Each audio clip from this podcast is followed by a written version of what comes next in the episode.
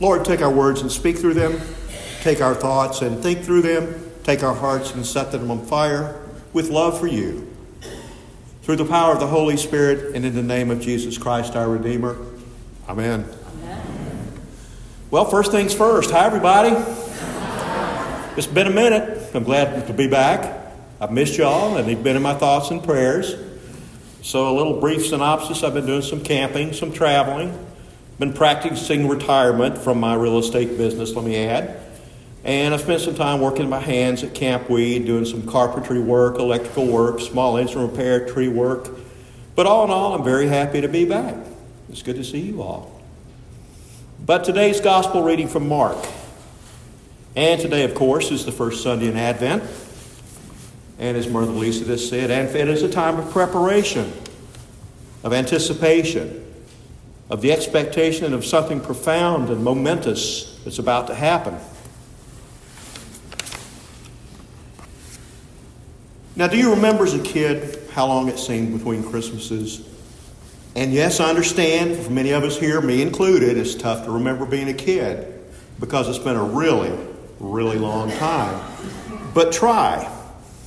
Try to put yourself, say, in Charlie's shoes for a second. And Charlie's not here, but Tell Charlie we miss him. Just think about the anticipation of Christmas morning, of a brightly lit tree, of the gifts that Santa brought, of cookies, cakes, and candies, of families coming together in love and laughter. Or, for Finn Miro, think of this his first Christmas. His bright and curious one year old brain pondering the wonder of the decorations of the activity, and oh, I get stuff. And while Finn may not comprehend it fully yet, he will, definitely, especially the getting stuff thing. But for me, Advent's a time of contemplation, of God's coming to us in the form of a tiny human child, born into a time of great upheaval and turmoil, to a working class family who found themselves in desperate circumstances. The birth and life of Jesus is, to we believers, the signal event in human history. And the challenge to Deacon Mike at the other end of the life calendar from Charlie and Finn is to more fully live into the promises the birth of a Savior brings, to strive to become more loving, more giving and forgiving, to seek better understanding and acceptance, and to rest in the sense that for now, in this moment, in this season, with faith and hope, everything's going to be okay. Which makes today's gospel reading from Mark, our kickoff to the Advent season, seem rather odd and discordant, doesn't it? Sort of out of place. Because Jesus speaks words of foreboding and judgment in what usually to us is a time of hope and promise and of light.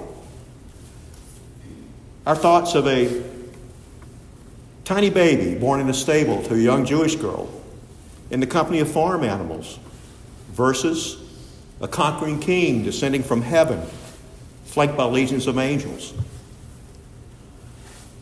Or think of the guiding star,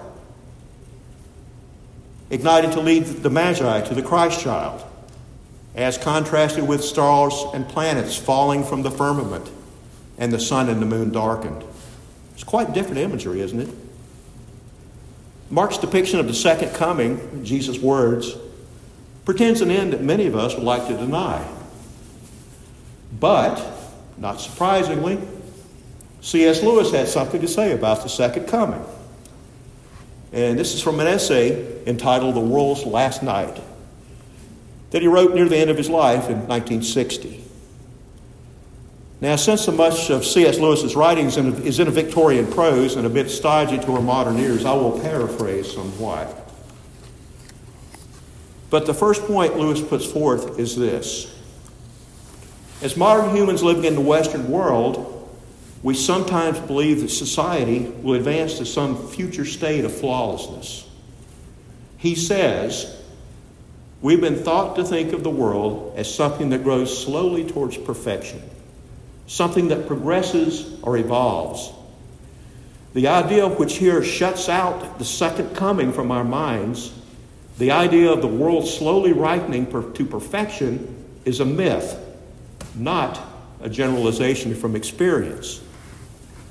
In other words, from his 1960 perspective, he challenges us to look around, to examine history, and reflect on what you see. Well, in 1960, there were wars, famine, disease, racial and ethnic unrest, fear and uncertainty, political discord.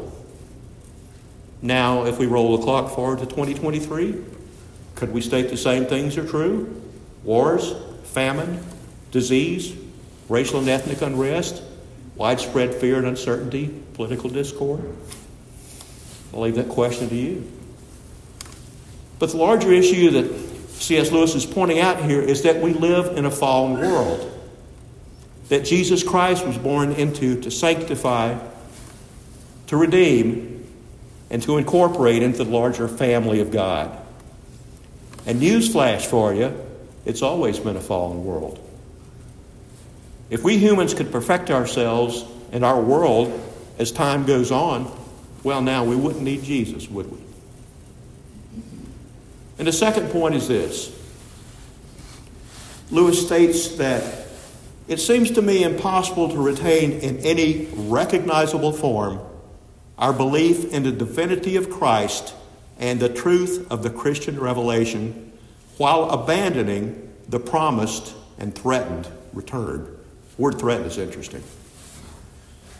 And since I do speak a little Victorian, I'll try to unpack that a little.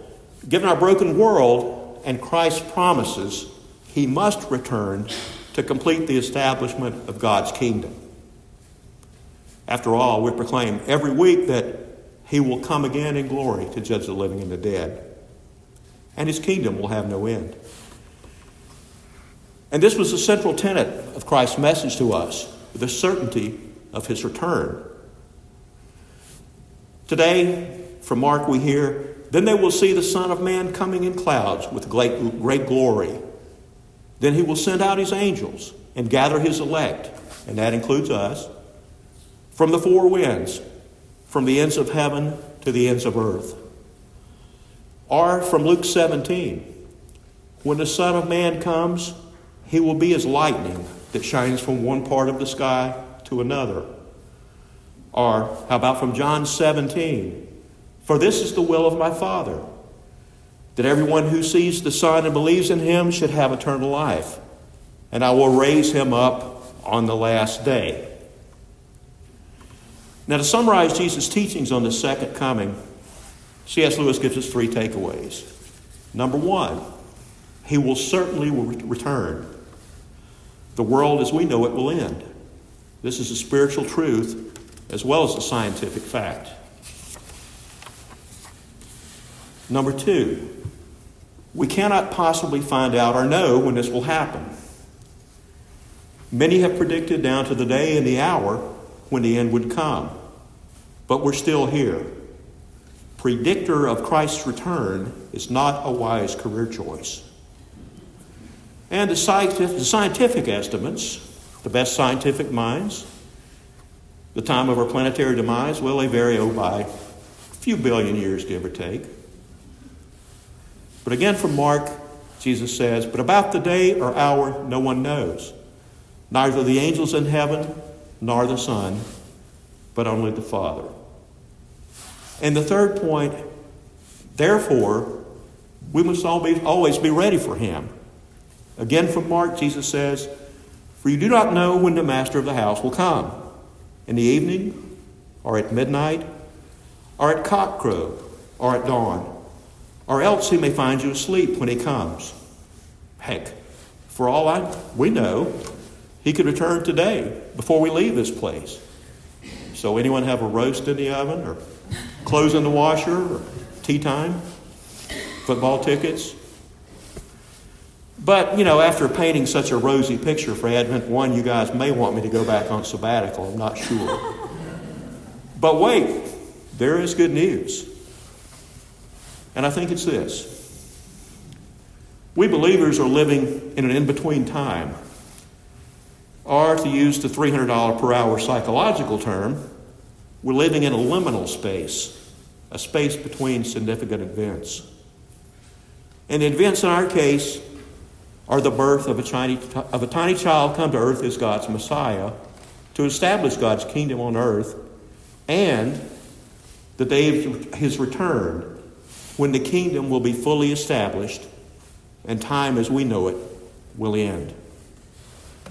We're living in a state of already, but not yet. As already, Jesus was born and established the means by which we mortals are drawn into the fellowship of God. But not yet do we live in full communion with God. Already, God's realm is established, but not yet is that realm, realm fully established. So we live in the meantime. We wait, we watch, and we pray. And we live in accordance with the teachings of He who taught us how to live when He walked the earth. And He will come again. And just maybe, in this meantime, in this liminal space, we can experience some of what life in God's kingdom will be like. And both events, the birth of Christ and his second coming, should be sources of great hope and joy to us. For there is no fear for those who live into the promises and follow Christ's teachings. It reminds me of something my grandmother would say in times of great stress and upset. There'd be a big sigh. Michael, I'm just ready for Jesus to come back. because you see, there are no worries for the believer. The end is not terror, eternal joy is the reward. So let's live into the Advent season. Childlike with wonder and expectation, but sober mindful that there's still work to be done. The challenge for me, as for all of us as believers, is to live so that it doesn't matter when Christ returns. So let me leave you with a bit of an old spiritual that comes to us from the Pentecostal tradition. It's entitled, What a Morning. And it goes like this You hear the trumpet sound to wake the nations underground looking to God's right hand when the stars begin to fall. My Lord, what a morning.